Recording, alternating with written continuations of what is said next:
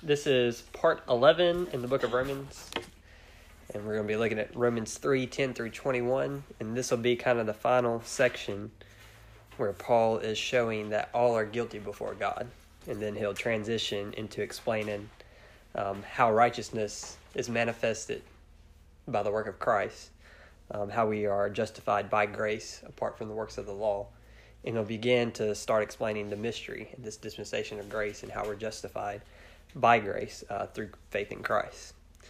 Um, but starting in verse ten, he's going to be quoting in the next uh, eight verses Old Testament passages uh, to show support for what he's been saying in the previous two chapters, that all men are guilty, that all are sinners, all are to be judged uh, by God, because we are all guilty before God as sinners.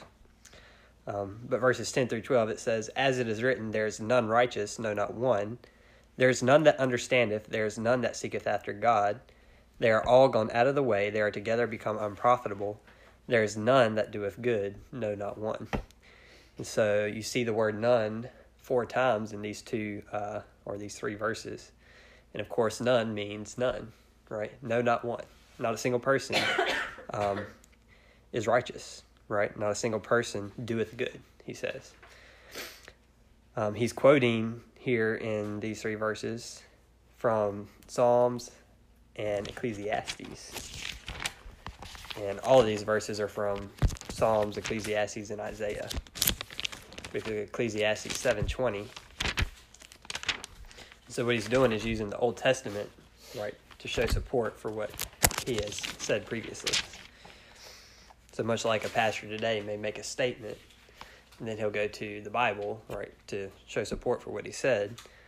Paul, being inspired by the Holy Spirit, is saying something new, right, that these people have never heard before. But he's also going back to the Old Testament passages to show support for what he's uh, saying there in Romans. But Ecclesiastes seven twenty, it says, "For there is not a just man upon the earth that doeth good and sinneth not." So this is Solomon, right, in Ecclesiastes, way back in the Old Testament. Uh, king of Israel, saying that there's not a just man upon the earth that doeth good, not one. Right, there's not a single person that does not sin. Uh, Psalms fourteen, verses two through three.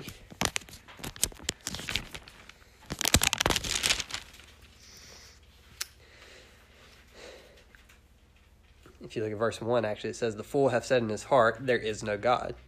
They are corrupt, they have done abominable works, there is none that doeth good. The Lord looked down from heaven upon the children of men to see if there were any that did understand and seek God. They are all gone aside, they are altogether become filthy. There is none that doeth good, no, not one." So you see Paul is quoting the Old Testament here. There's none that doeth good. And then Psalms fifty-three, verse two through four.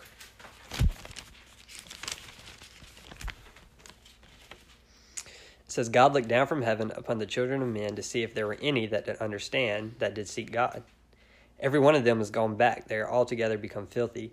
There is none that doeth good, no, not one. Have the workers of iniquity no knowledge, who eat up my people as they eat bread? They have not called upon God." So there you have passages in the Old Testament, again, supporting what Paul has previously said. There is none that doeth good. There is none that are righteous, no, not one. Um, it says that God looked upon the earth to see if any sought after him, and there was none that sought after God.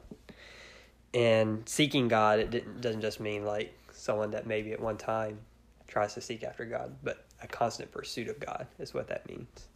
And there's none that do that.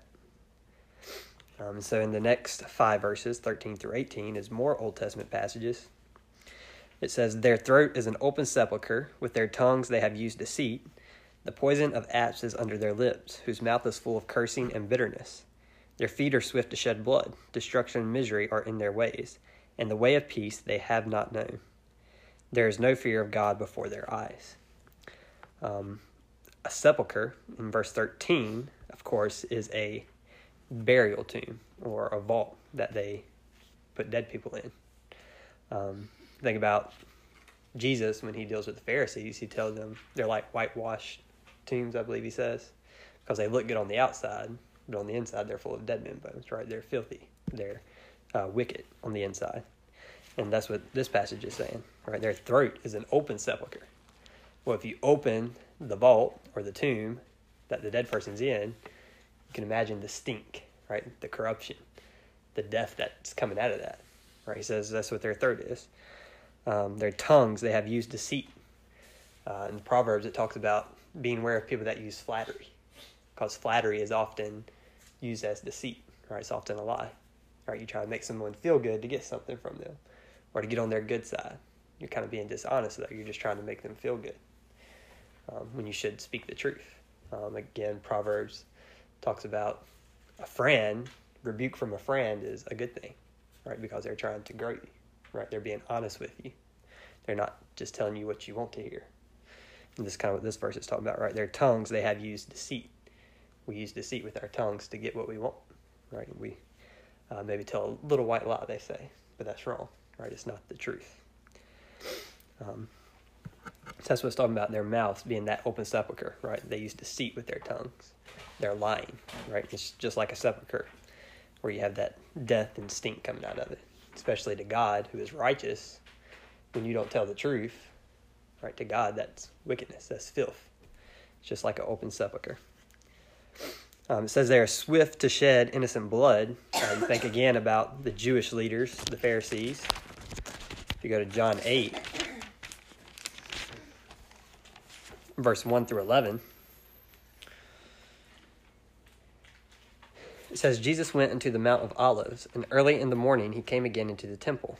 And all the people came unto him, and he sat down and taught them.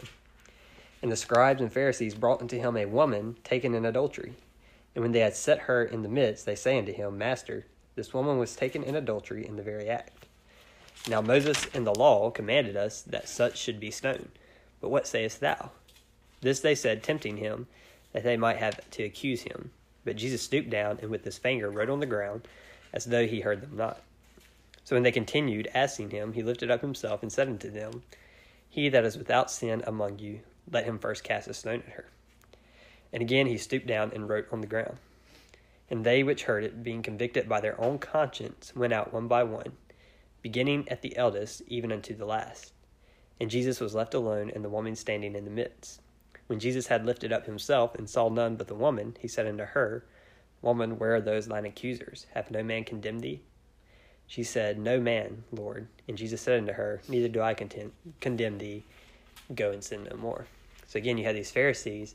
They're quick to judge, right? And of course, they're doing this to try to trap Jesus, but they're quick to judge this woman caught in adultery, right? They say, Moses tells us to stone her, right? You see that that quickness there to judge this woman.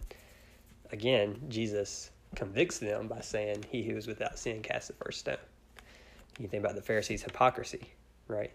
When they heard that, they were convicted by their own conscience because they knew, you know, I can't cast a stone because I have sin, right? So Jesus, he doesn't disobey the law here, but rather he uses the mercy of the law by saying, throw the stone if you're just in doing so.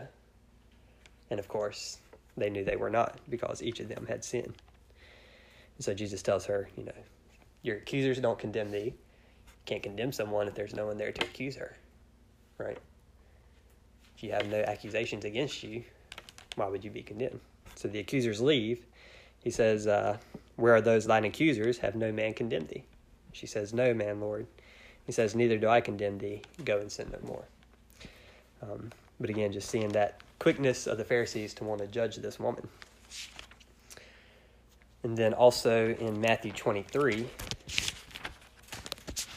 verse thirty through thirty-five, Jesus says, And say, if we had been in the days of our fathers, we would not have been partakers with them in the blood of the prophets. Wherefore ye be witnesses unto yourselves that ye are the children of them which killed the prophets. Fill ye up then the measure of your fathers, ye serpents, ye generation of vipers. How can ye escape the damnation of hell? Wherefore, behold, I send unto you prophets, and wise men, and scribes. And some of them ye shall kill and crucify, and some of them shall ye scourge in your synagogues, and persecute them from city to city, that upon you may come all the righteous blood shed upon the earth, from the blood of righteous Abel unto the blood of Zacharias son of Barachias, whom ye slew between the temple and the altar. And so, again, these Pharisees saying, we are not partakers of our fathers when they killed the prophets. And Jesus is saying, you're going to be just like your fathers. He said, I'm going to send you prophets and scribes, and you're going to kill them, and the blood of Abel to Zacharias is going to be upon you, because you're just like your fa- uh, your fathers. He calls them serpents, a generation of vipers.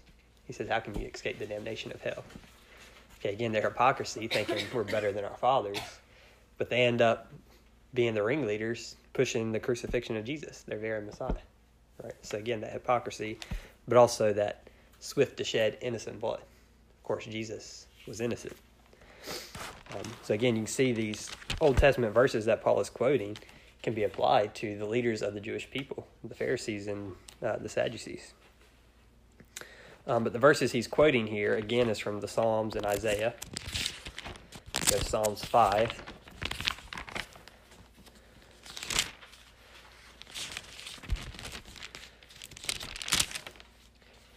Verse nine through ten, it says, "For there is no faithfulness in their mouth, their inward part is very wicked. Their throat is an open sepulchre, they flatter with their tongue. Destroy thou them, O God, let them fall by their own counsels, and cast them out in the multitude of their transgressions, for they have rebelled against thee." And so there you have the open sepulchre, right, where I was talking about they flatter with their tongue, right, that deceit that they use with flattery. Um, but that's the verse he's quoting. Uh, Psalms ten seven is another one. He says, "His mouth is full of cursing and deceit and fraud. Under his tongue is mischief and vanity." So again, that's verses uh, fourteen, I believe Romans three, that he quotes there. Psalms one forty, verse three. It says, "They have sharpened their tongues like a serpent. Adder's poison is under their lips, Selah." That's another verse he's quoting. Psalms thirty-six one. It says, "The transgression of the wicked saith within my heart, that there is no fear of God before his eyes."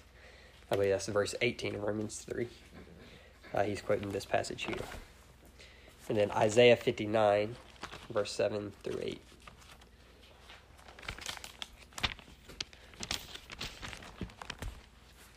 It says, "Their feet run to evil, they make haste to shed innocent blood. Their thoughts are thoughts of iniquity, wasting and destruction are in their paths.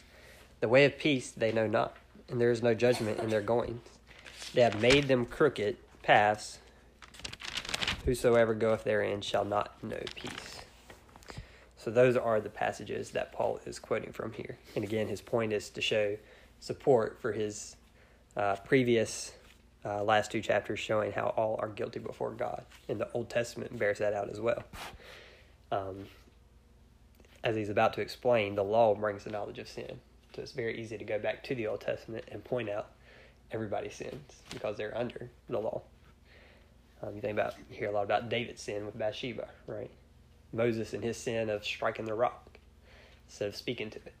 You hear a lot of these stories that you know about because it's easy to see. You don't ever really hear anything about Paul's sins after he got saved. Why is that? He still sinned, right? He's a man. Because he's not under law, he's under grace. The law brings the knowledge of sin. And so that's why I believe it's easier to find it in the Old Testament, because they're under that law, which shines a light on people's sin.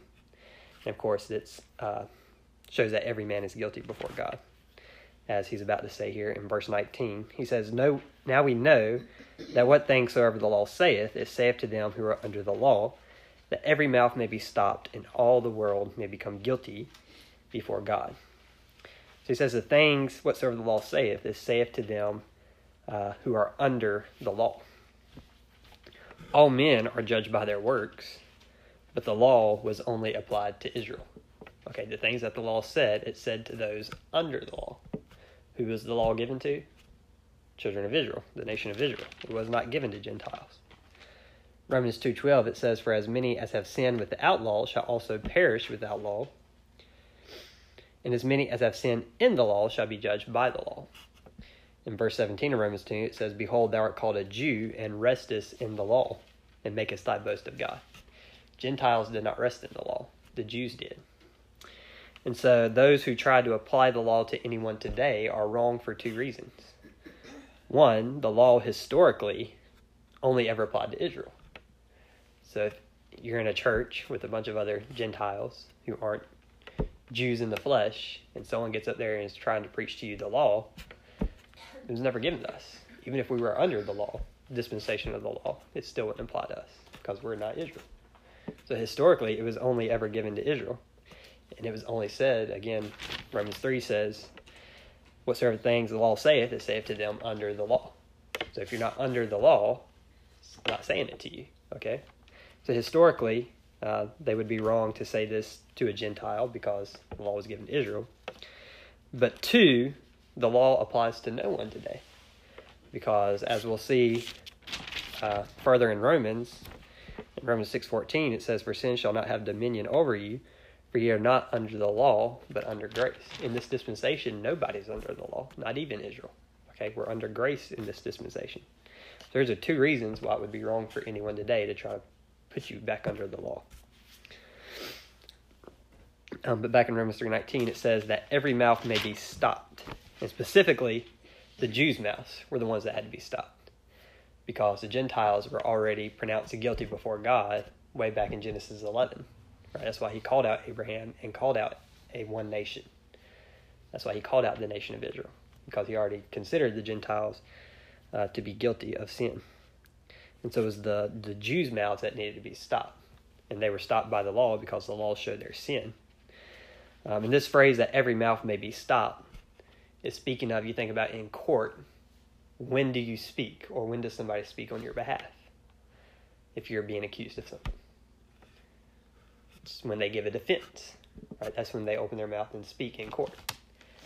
Well, if the law shows your sin and your guilt and you have no defense, your mouth is stopped, right? You're not going to say nothing because it's, you have the evidence, clearly I'm guilty, right? There's nothing I can say to defend myself. So I think that's what it's saying when it says, Um, whatsoever the law saith, it saith to those who are under the law, that every mouth may be stopped, right? That no person has a defense, and all the world may become guilty before God, right? So all the world is guilty before God. Now every mouth is stopped. There is no defense that a man can give to God, right? You hear a lot of times preachers saying, when you get to heaven, are you going to tell God, you know, I was righteous? When you see his righteousness and think about his perfection, you're not going to be able to say anything, right? Your mouth will be stopped. You can't say, you have no reason to judge me, God, right? Based on your own works, okay?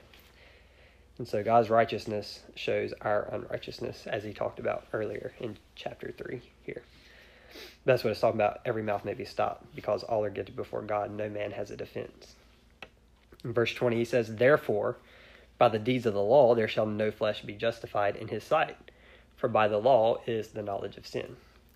So, of course, the word therefore, you have to ask why it's therefore, right? It's uh, he's about to explain or expound upon what he has previously said.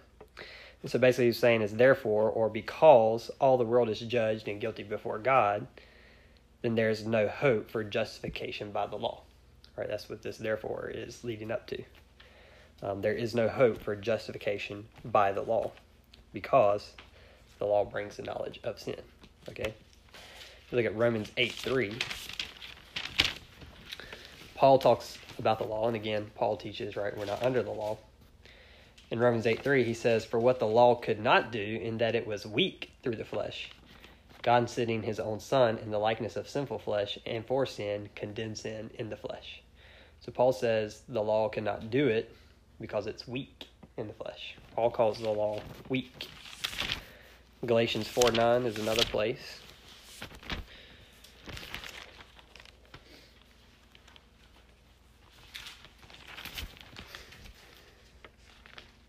It says, but now, after that ye have known God, or rather are known of God, how turn ye again to the weak and beggarly elements, whereunto ye desire again to be in bondage? So here he says those uh, elements that put you in bondage are weak and beggarly. That's the law. It's weak and beggarly.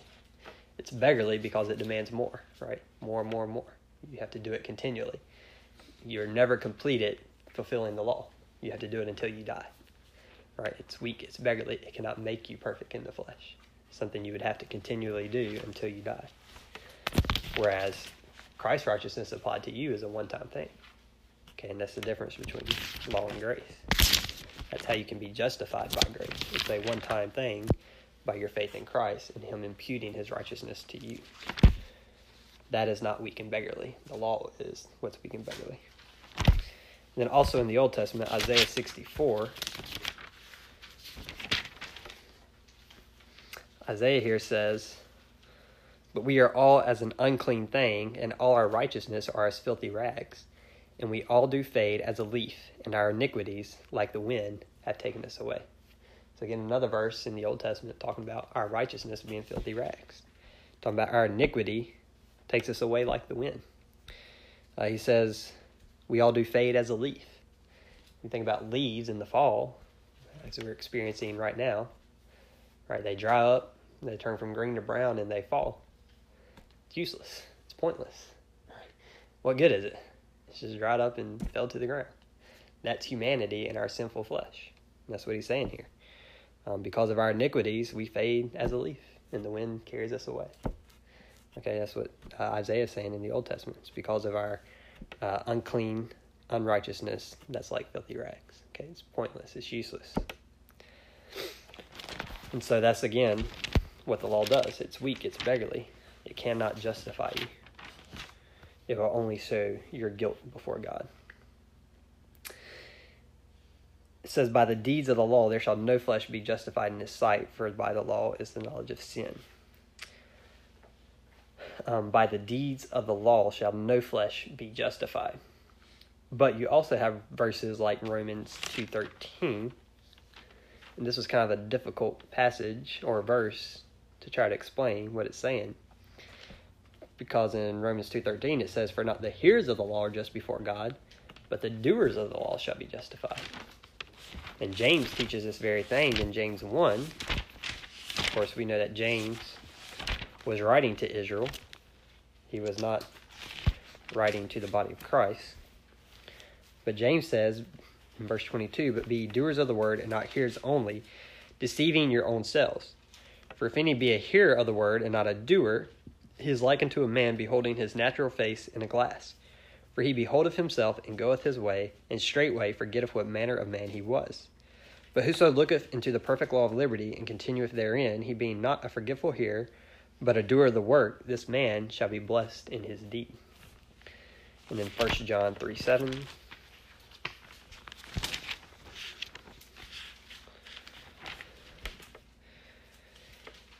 He says, little children, let no man deceive you. He that doeth righteousness is righteous, even as he is righteous. So you have Paul here in Romans three saying, uh, by the deeds of the law, there shall no flesh be justified. But in Romans two thirteen, he said, the doers of the law are justified, not the hearers only. So it's kind of like a contradiction here. And we know we went through Romans two. He was talking about time before, right? Not this present day of grace. Right, the time before, those who did the law were the ones that would be justified. But in Romans three twenty, he's saying, right, by the deeds of the law shall no flesh be justified. So that's why it was a difficult passage to try to explain. And I think what he's getting at is, and what the Bible teaches, is that works alone cannot justify. James teaches it's works and faith. Right? David had faith in God. Abraham had faith in God. Now, it wasn't faith in Christ's death and resurrection because that hadn't happened, but it was still faith in what God had said. Um, it's their faith in what God has said that brings justification. And, of course, their faith was in what God told them to do, right? And so their works wrought with their faith to bring justification. It wasn't just what they did that made them justified. Does that make sense? I think that's what, again, Paul is getting at and what the Bible actually teaches. Works alone cannot justify you, but faith. And, of course, under the law, it's faith and works. You think about Paul before he got saved. He says, I was a Hebrew of the Hebrews. He says, I'm, in Philippians, I was above my peers in the law, right? Blameless. So he could have said, been an example for someone who would have been justified by the law if he was blameless in the law. But what did he not have? Faith in Christ the Messiah, right? He was persecuting Peter and their group because he thought Christ was not the actual Christ, right? He thought Jesus was just a man, a blasphemer against God. And so Paul did not have that faith until, of course, Christ appeared to him. So it's not just by the works of the law that man is justified. It's uh, faith with works. And James teaches this in James two, verse twenty-two through twenty-four, he says, seest thou how faith wrought with his works, and by works was faith made perfect? And the scripture was fulfilled, which saith, Abraham believed God, and it was imputed unto him for righteousness, and he was called the friend of God. You see then how that by works a man is justified, and not by faith only. So James is saying it's works and faith under the law. Okay? Paul says, by the deeds of the law shall no flesh be justified. It's not just what you do that justifies you. It's your faith in God as well. Um, Hebrews ten, one through four, specifically two, it's Christ's death and resurrection, his sacrifice for your sins. That also is what justifies you, even in the new covenant, right? They had to have faith in Christ as Messiah, and part of the prophecies that Christ fulfilled was dying for Israel's sins, okay, and dying for all of man's sins.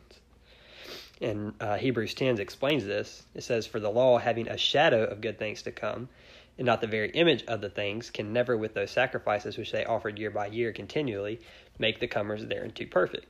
For then would they not have ceased to be offered, because that the worshippers once purged could have had no more conscience of sins. But in those sacrifices there is a remembrance again made of sins every year, for it is not possible that the blood of bulls and of goats should take away sins. And so here explaining that animal's blood, animal sacrifice, cannot take away your sins. That's why you have to do it every year. Christ's sacrifice is the only one that can take away humanity's sins. And we'll get into this a little more uh, next week in Romans three. Paul explains that in verse twenty-five. It says, whom God hath set forth to be a propitiation through faith in his blood, to declare his righteousness for the remissions of sins that are past. So Christ's sacrifice was a propitiation not just for our sins today, not from just the cross forward, but also from the cross backwards. All those people that have faith in God, they still had sins. Even those who kept the law and offered the sacrifices to make themselves right with the law, right, and who paid for their sins with their sacrifices, well, those animal sacrifices could not take away their sins. It was only Christ shed blood. So because of their faith in God, Christ's sacrifice will take away their sins. Does that make sense? It's still complicated. I get it. Okay. So it's not just their works of the law, but it's also their faith in God and Christ's sacrifice for those sins that justifies a person. Okay? Does that make sense? So as we've been hearing, we've heard in the past that the people look to the cross for their salvation. Right. But not necessarily they knew what all was going to come down. Right. They didn't look at the cross. Right. They just had faith in what God had revealed to them. Right. He did not reveal the cross to everyone before the cross. But the cross has to happen for them to be able to be justified. Justified. To have their sins taken away. Okay, because the blood of bulls and goats cannot do that. It's impossible. It's not possible, is what Hebrews says. So that's where I think, right, Paul says it's the doers of the law that are justified. Well, not just the doers of the law, but those who have faith in God. And their faith will be counted for righteousness, and Christ's sacrifice will be applied to their account, right? And so I think that's what, again, Paul teaches. And like I said, he'll explain that. Uh, verse twenty-five is just a few verses after this, but we won't make it that far this week.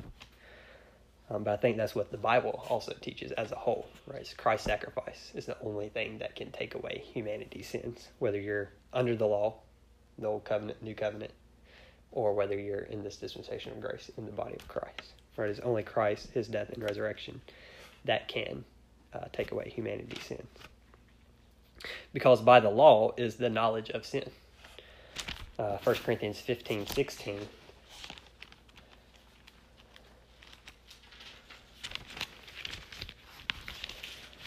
Paul says, uh, First Corinthians fifteen, fifty-six, the sting of death is sin, and the strength of sin is the law. So what is the strength of sin? It's the law, because the law says, do not go over thirty-five miles per hour. Well, that doesn't magnify all the times you go thirty-five miles per hour. What does it shine a light on? The time you do the fifty and the thirty-five. Right? That's what the law does. It brings that knowledge of sin. How do you know you disobeyed the law? I went over thirty-five. Right? I did thirty-six and a thirty-five. Knowledge of breaking the law. Okay, that's what sin, uh, the law does. It shines a light on your sin. It's the strength of sin. That's why if you're always thinking about the law and what you're supposed to be doing, you're always going to be focused on your sin, because it's always going to expose those sins. You can't be focused on that. And so by the law is the knowledge of sin. Therefore, no flesh will be justified by their deeds of the law. because it'll just magnify their sins.